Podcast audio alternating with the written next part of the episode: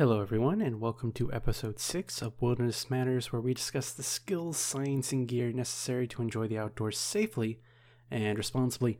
As always, I'm your host, Joe, the creator of Balefire Outdoors on YouTube, and today we're going to talk about what I consider to be the three most popular schools of thought in outdoorsmanship, or the three most popular eras, because they are really time period based and it's something I'm interested in just because there's a lot of people that firmly plant themselves in one of these camps, these schools of thought.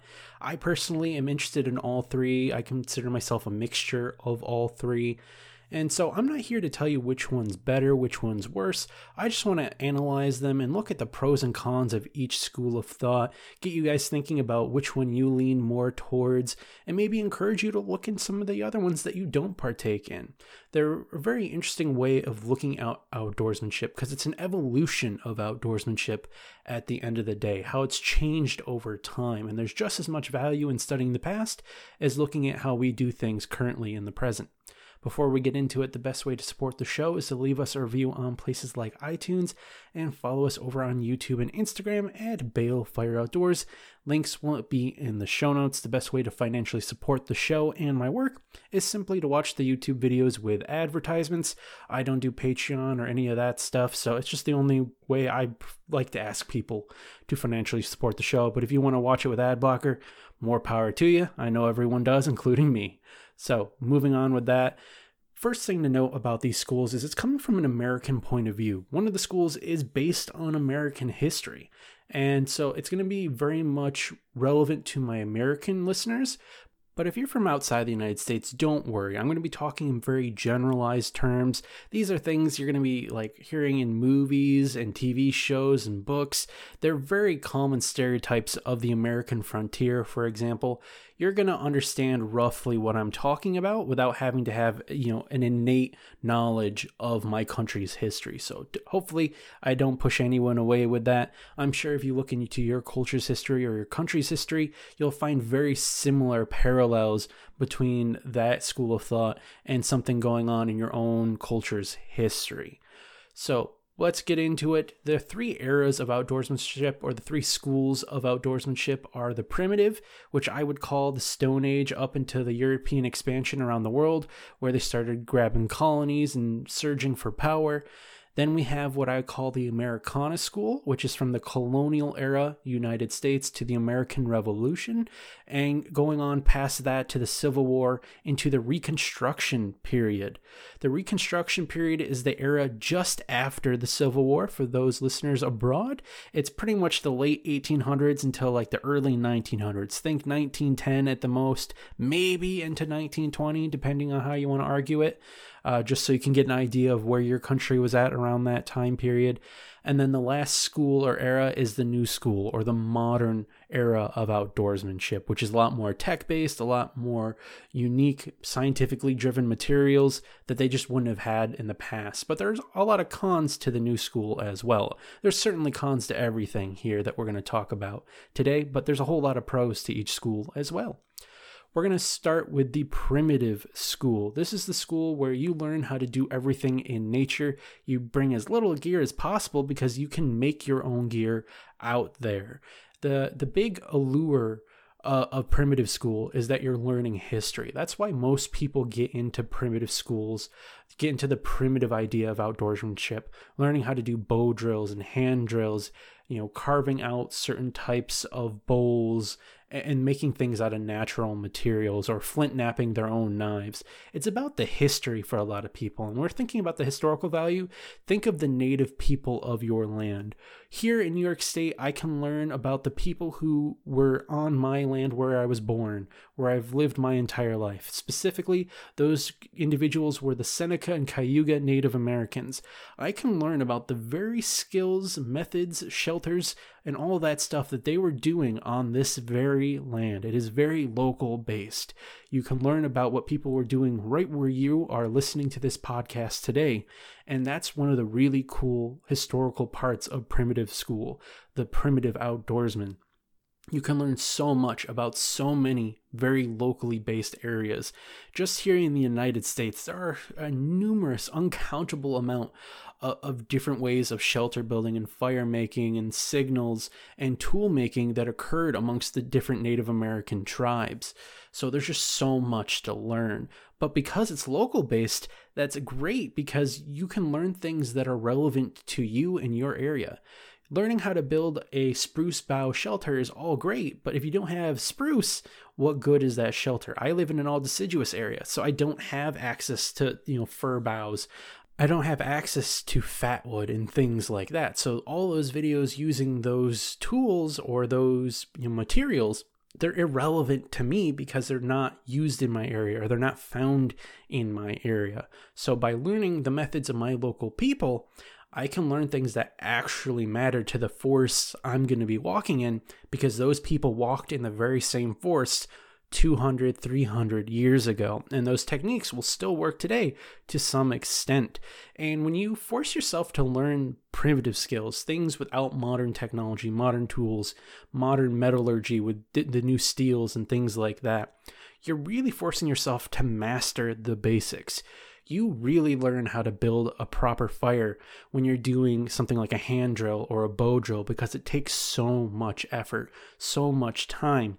You're going to make gosh darn well that it counts. And so you're going to better learn how to build fires than someone that just goes out with a lighter and throws a bunch of flammable stuff together and hopes eventually it'll catch. You're going to really truly learn shelter building. You're going to truly learn how to find water, how to treat water, and things of that nature. So the primitive school is probably the best school not only to learn history, but to learn the fundamentals of outdoorsmanship. It's probably the best school for those that are really seeking a challenge, really wanting to learn, and truly care about history. And one of the great advantages of this is how it lends itself to survival. If you get in the outdoors and you get separated from your gear, you uh, get hurt or something like that, because you've studied the primitive skills of the people in that area, you're going to be able to compensate for not having all of your gear with you because you lost it or whatever. Whereas someone who doesn't learn the primitive skills, if they don't have their gear, they might be out of luck. They could be in a very big world of trouble because they don't know how to make things from scratch the same way you do. So, for those who are of a survivalist mindset or a prepper mindset, the primitive school is probably one of the best schools for them to learn, even if they're not a, an integral part of the outdoors community. They are outdoors adjacent. So, for them, primitive school is what I always recommend Learn the primitive skills for your area so that when the power goes out or whatever you're preparing for happens, even if you don't have all of your tools and all your gear, you're able to compensate for it with those primitive skills. But there are some cons to this, even though it's my favorite school and the one I want to learn more about, there are some pretty important cons. First and foremost is it's just simply hard. You're having to do everything by hand. You don't have metal tools to do all the work. You're flint knapping to make a knife. You're using rocks as hammers or as axes. You're going to have to learn how to use wooden wedges instead of just whacking away at everything with a metal hatchet. There's a lot more skill involved, there's a lot more hard work involved. This is not an easy school of outdoorsmanship. This is really for someone who's dedicated to it. You, you aren't going to be doing this as a weekend warrior most of the times. This is really, really involved. And for that reason alone, a lot of people aren't going to go into the primitive type of outdoorsmanship. Other things that are kind of cons of it are things like primitive first aid, primitive you know wild edible seeking water procurement some of that stuff can be very sketchy if not outright dangerous when it comes to your first aid, your food, and your water, I think those are just too vital to go with the, the primitive methods. You really want to be carrying modern food packaging with you so that you can guarantee that's food safe. You want to be bringing a proper first aid kit, not relying on yourself to get find wild herbs that can be used for medicinal purposes that are, you know, not even 1% effective versus over the counter medicines that they ended up making from the extracts of that plant it's just stuff that you really don't want to mess around with. Even people who are super into primitive school that are, you know, experts in primitive technology and methodologies, even they don't mess around necessarily with wild edibles, wild medicinals and things like that. That's really for someone who's kind of mastered the primitive outdoor skills and wants to go that next level, but I, I discourage you from going that far. You really, really have to be careful. You know, two mushrooms could look the same, and without someone to physically be with you and teach you, you can easily make the mistake of eating the wrong one, the, the one that's very toxic, and get yourself killed. When it comes to something like that, you need someone that can teach you firsthand in person. It's not stuff you can learn from YouTube videos, from books, or from the internet. You really need someone in person to teach you about wild edibles, wild medicinals, and things of that nature. So that is another negative of the primitive school. It doesn't afford you as much of the luxuries of modern medicine and, and modern food and water safety. Now, going on to the next school, this kind of takes up where the primitive school leaves off. Just towards the end of European expansion, we're thinking the late 1400s into the very, very early 1900s, at most 1910, if you really want to push it, depending on the region, 1920s. So, this is a very short period of time versus the primitive school, which goes all the way back to the Stone Age. But even though this is a short period of time, this is really the rise to power of the United States, a very influential country, I would argue, in world history. This was a very, very jam packed time. This is the, the time of the outdoorsman. This is where we think of the mountain man, the gold prospector, the cowboy, they all come from this era of outdoorsmanship, this Americana school, as I call it, because it is very defined in at least modern literature, modern cinema, and things like that by the American frontier. And you probably have something very equivalent to that era in your own country. Those of you that are in Japan or in Germany, wherever you happen to be, you may at least understand this era of American history and have something very parallel to it in your country's history as well, that era of the rugged outdoorsman. So that's really kind of what we're talking about here. The historical value is all the same, really, as the primitive school, but it's more regional and less local. You don't necessarily know about the methodologies of the outdoorsman in your own front yard, but you know what they were doing in that region, the Northeast here in the United States, like where I am in New York State. I have a general understanding of the tools and methods they used in this era. If you're in the Great Lakes region, you've heard about the, you know, the Dutch Indian Company, heard about the Hudson Bay Company and things of that nature. If you're along the East Coast, especially, if you've gone through the Pacific Northwest, you've heard about all the gold prospectors and stuff they used to do. If you're down south, you all know about the cowboy life. So it's regional, not so much local, but there's very much a theme there. Fur traders behaved a certain way, Klondike folks behaved a certain way. And so the tools and methods they used are the things that you can go back and learn about for your region. So it's still learning roughly what people would have done in your area, avoiding you know the spruce bough problem in an area without spruce. And, and this is you know very characteristic of very differential types of tools in this area. We're seeing a lot of metalwork because now we're, we're really getting to a more modern era. We can start talking about different types of axe heads and things of that nature when we're, we're talking about that modern steel and, and forging processes and things of that nature. Different knife designs and all that really come from this era of outdoorsmanship. So, this era or this school has a lot to offer to the people who are also really interested in history and learning about what happened in their area. It's just not as hyper local or as in depth necessarily as the primitive school, but there's so much more going on during this era because it's the, the rise of America itself. You know, there's so much that goes on between the colonies being settled by the Europeans all the way up to just after the Civil War. Pretty much all of the, our country's history, all the major events that shaped this country, all happened in that little time frame. And so there's just a lot there for those interested in those elements. This is also the era where we see the rise of certain terms like bushcraft and woodcraft. We start hearing the names of folks like Nessmuk, aka George W. Sears, Richard Graves, as he starts to get into the fold and come from this era. And this is something that I want to talk about just because uh, of how easy it is to mess up terms. And I think it'll help you be a better outdoorsman to know the difference. So, this is where we hear the term bushcraft come from and woodcraft. I want to talk about the difference between these two so that you can better understand how to approach this era of outdoorsmanship. Bushcraft is a very specific term that's used very broadly by modern audiences. So, a lot of people who call themselves bushcrafters are actually not bushcrafters at all. They are woodcrafters. Bushcraft refers to the specific methodologies used by the indigenous people of Australia, what we would call the Aboriginals.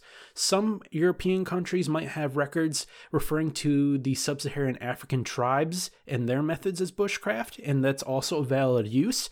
But typically, when we're talking about bushcraft, we really mean the Aboriginal people of Australia and what they did in the bush their primitive skills. So this does kind of bridge the gap between primitive and semi-modern. Bushcraft, its true meaning is a little bit more on the primitive side, whereas how we use it in the woodscraft context, what we really mean is woodscraft that's a little bit more into the Americana school. That's where we start talking about axes and saws and things of that nature and making shelters out of wood. Different survival shelters, like with Mors Kochanski, or just shelters in general, talking about different fire lays and, you know, how to chop wood in this way or that way. That's what we really mean. And what we mean is woodscraft or woodcraft, whatever, which way you want to say it, not bushcraft. One other tidbit about the word bushcraft for those of you that are content creators or book writers and things like that, you want to be careful about using the term bushcraft in your official documentation, your company name, and things like that, because it's actually trademarked here in the United States by Bushcraft USA. That is a forum on the internet. If you don't know, Bushcraft USA is a gathering point for people who refer to themselves as bushcrafters, which, as we just said, is really woodscraft. And they actually do own the copy copyright, the trademark to the bushcraft word. A lot of people argued this, especially since professionals like Mors Kochanski had used bushcraft in formal writings and things like that as a title of his one book, even. And so they shouldn't have been able to claim that copyright, that trademark. But to their benefit, they haven't actually enforced it on anyone.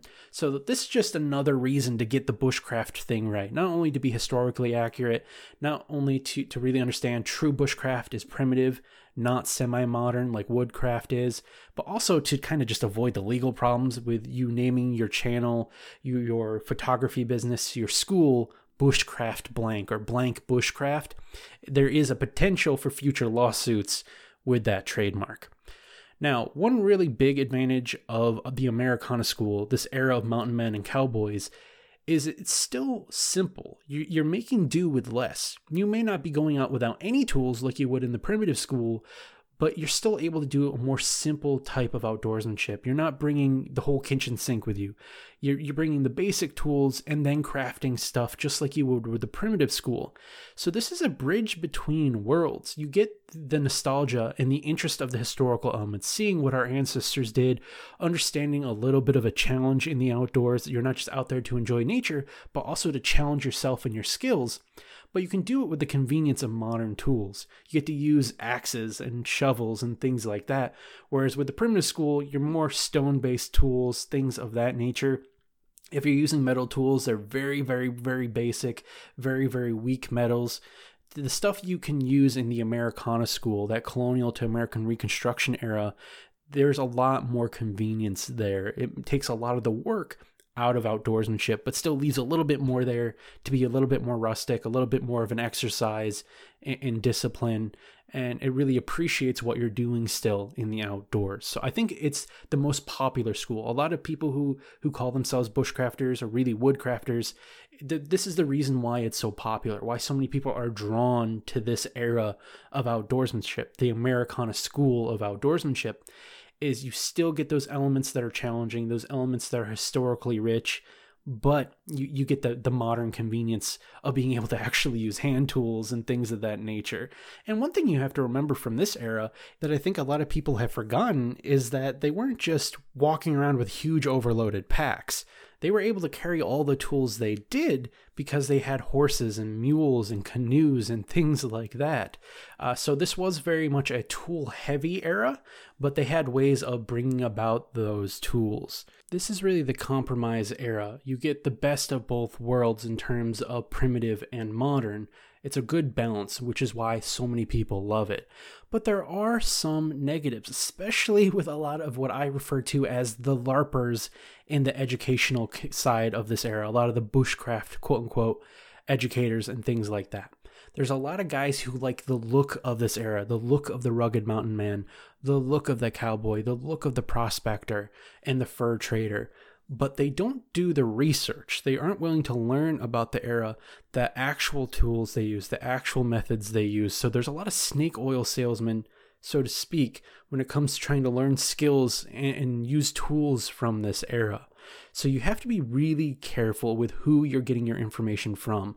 A lot of people will pretend they knew what was going on because they read a single book and then they pass on really bad information. Things that these people never used during this time period they're trying to sell in their gear shops, or methodologies that these people never use that they're trying to teach to people that could get them hurt, if not killed.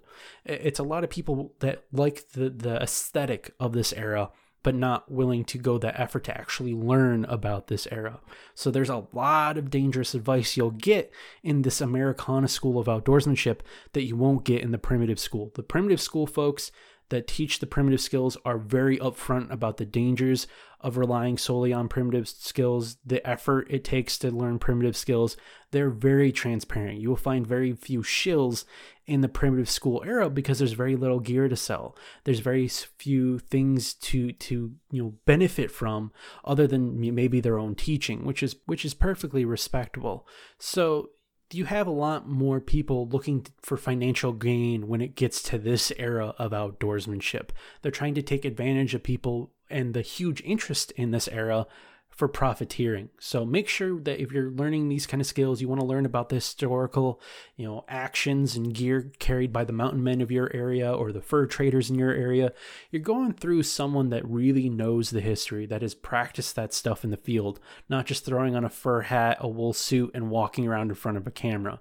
There's a lot of bad personalities in the outdoors community that cling to this era because it's so profitable it has a lot of people really interested in it, especially because it's so iconic.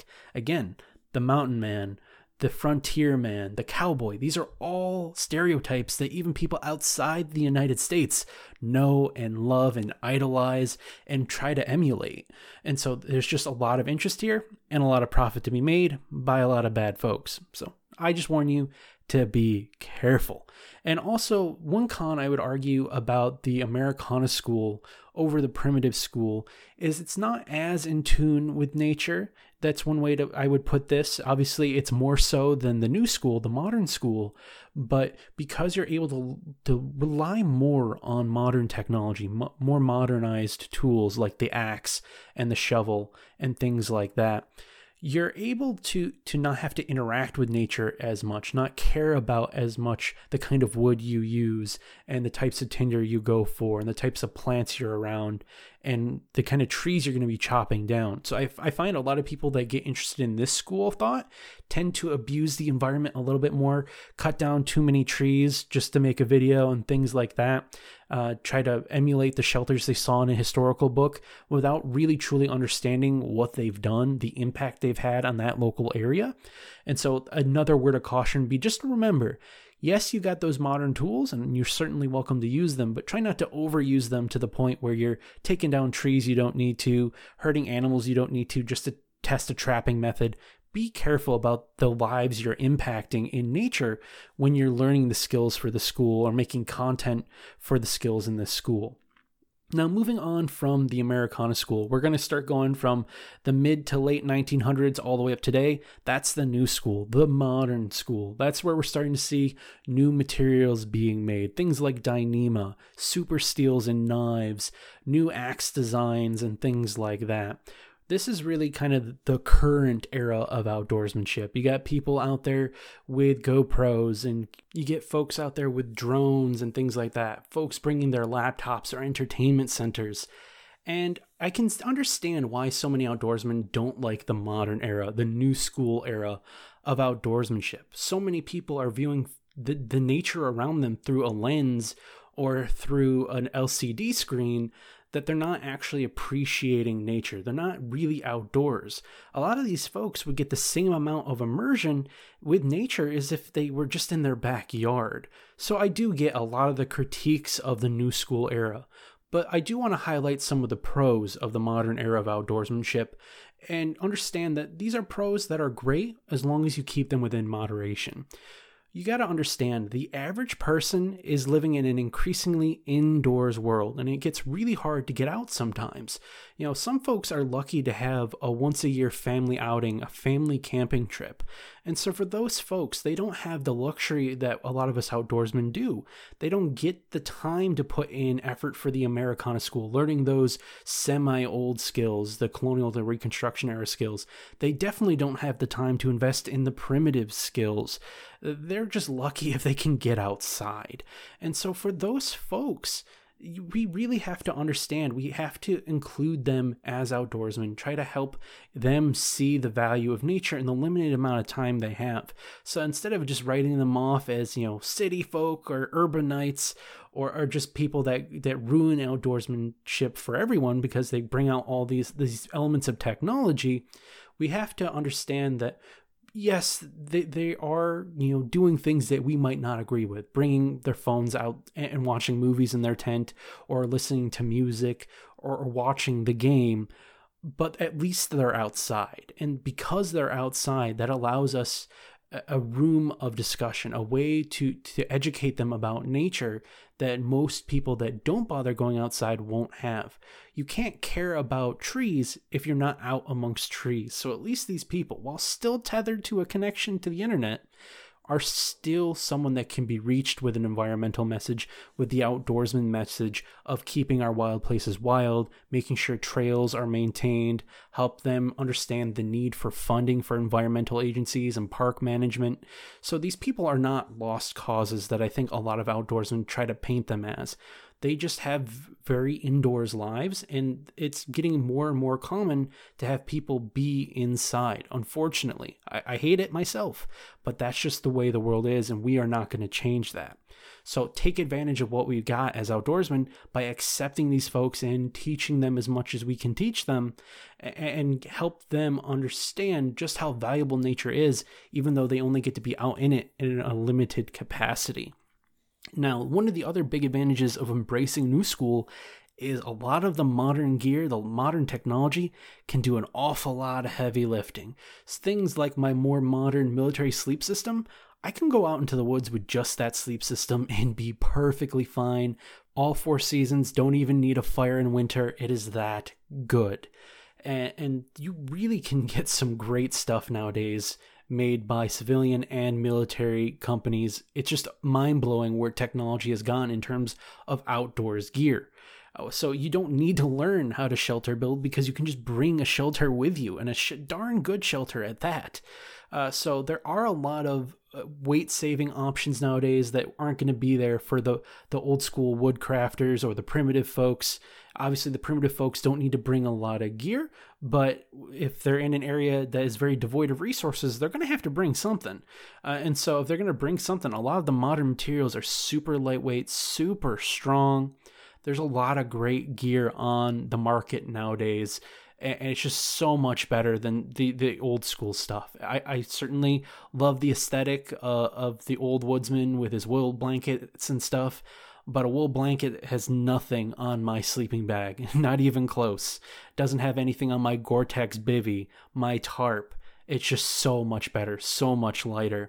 So I honestly do appreciate parts of new school outdoorsmanship, the modern era of outdoorsmanship. We are in a great time for very good, affordable, modern material gear.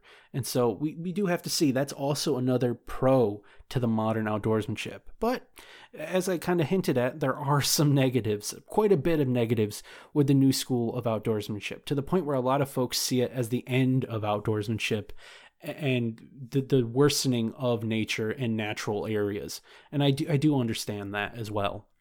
So the first one is the immersion paradox that I, I kind of hinted at.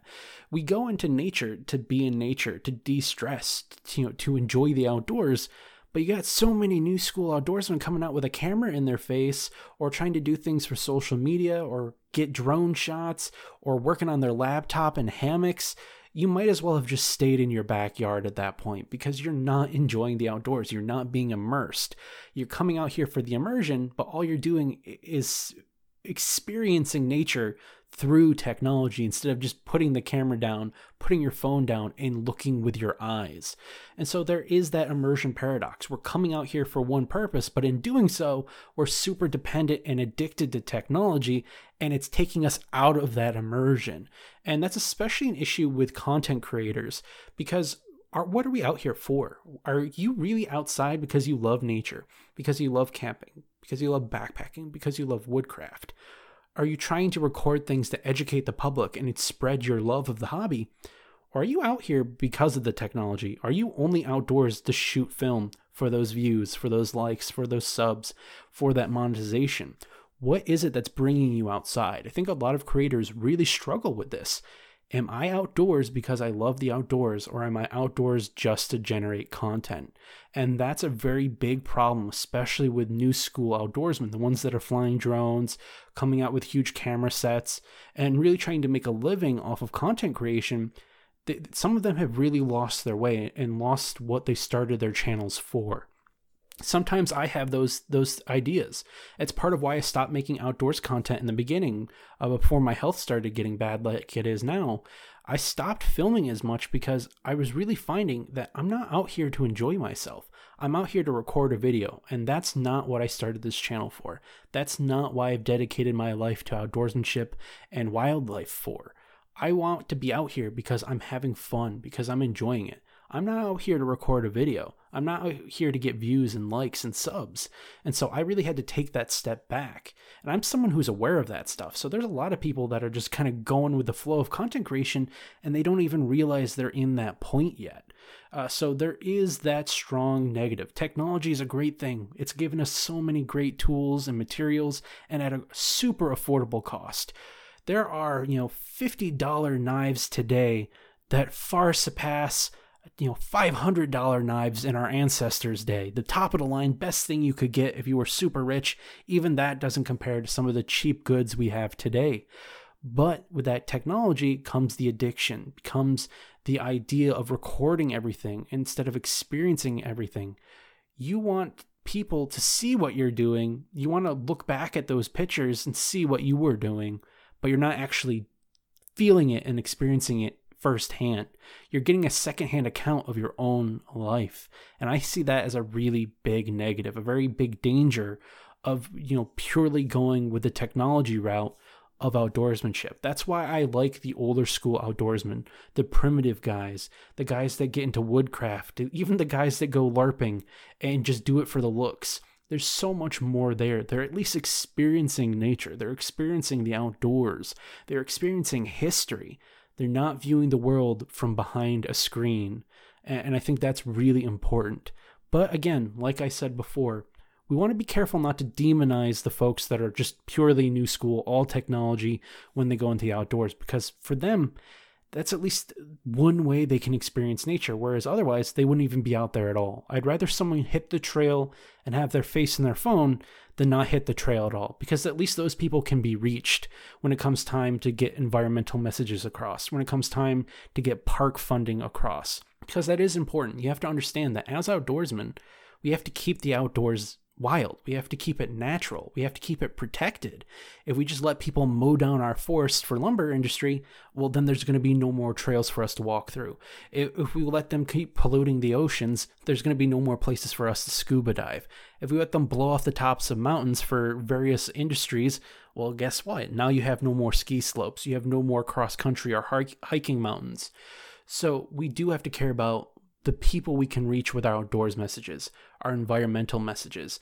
And they're the ones that are going to help vote and fund keeping our trails maintained, keeping our mountains clean and safe, our water clean and safe, our woods standing. So having them at least have some connection with nature is better than not having any connection at all. Though I will very nicely remind those of you who are less in tune with nature hey, pick up after yourself, don't leave trash outside. that's just kind of my closing argument because I do find a lot of the new school modern outdoorsmen are far more likely to pollute than the older school outdoorsmen or the primitive outdoorsmen who really have a better connection with nature. So, as long as folks get outdoors, I really don't care which approach they take. I think all three schools have their merits. I am really in love with the primitive school. I idolize it. I wish I had the time to dedicate to primitive skills. I really fall more into the Americana or colonial to American Reconstruction era period, uh, going into slightly new school some of my gear is very new school, but my mindset is more of the woodcraft era, you know, going into, you know, Civil War, Revolutionary period. That's usually the kind of mindset I think about what they had and the struggles they had to go through. Um, so for me, I do like all of them. I think each has its advantages, its disadvantages what I really care about most is regardless of how you get outside, what kind of skills you choose to, to learn, what kind of gear you choose to carry, uh, whether you choose to record every moment or just leave the phone and camera at home. What I care about most is that you don't lose sight of why you're outdoors. Most of us are out there for our health, for our mental health, our physical health, to enjoy nature, to appreciate nature. So, no matter what you do, don't lose sight of why you are out there. As long as you do that, as long as you remember why you're outside, it doesn't matter what method you choose. It doesn't matter how you view the world, as long as you're outside and you remember all the great stuff behind being outside. Now, next episode, we're going to talk a little bit more philosophy, a little bit more science by talking about conservation versus preservation. There might be some language barriers there, so I'll do my best to explain those terms as broadly as I can. And I also want to talk about the modern approach to ecosystem management because a lot of people still think that we're out there trying to save the pandas when we haven't thought that way in the environmental field for a very long time. We take a very different approach to keeping wildlife and wild areas safe. So until then, stay wild, stay safe, and I hope to see you guys in the next one.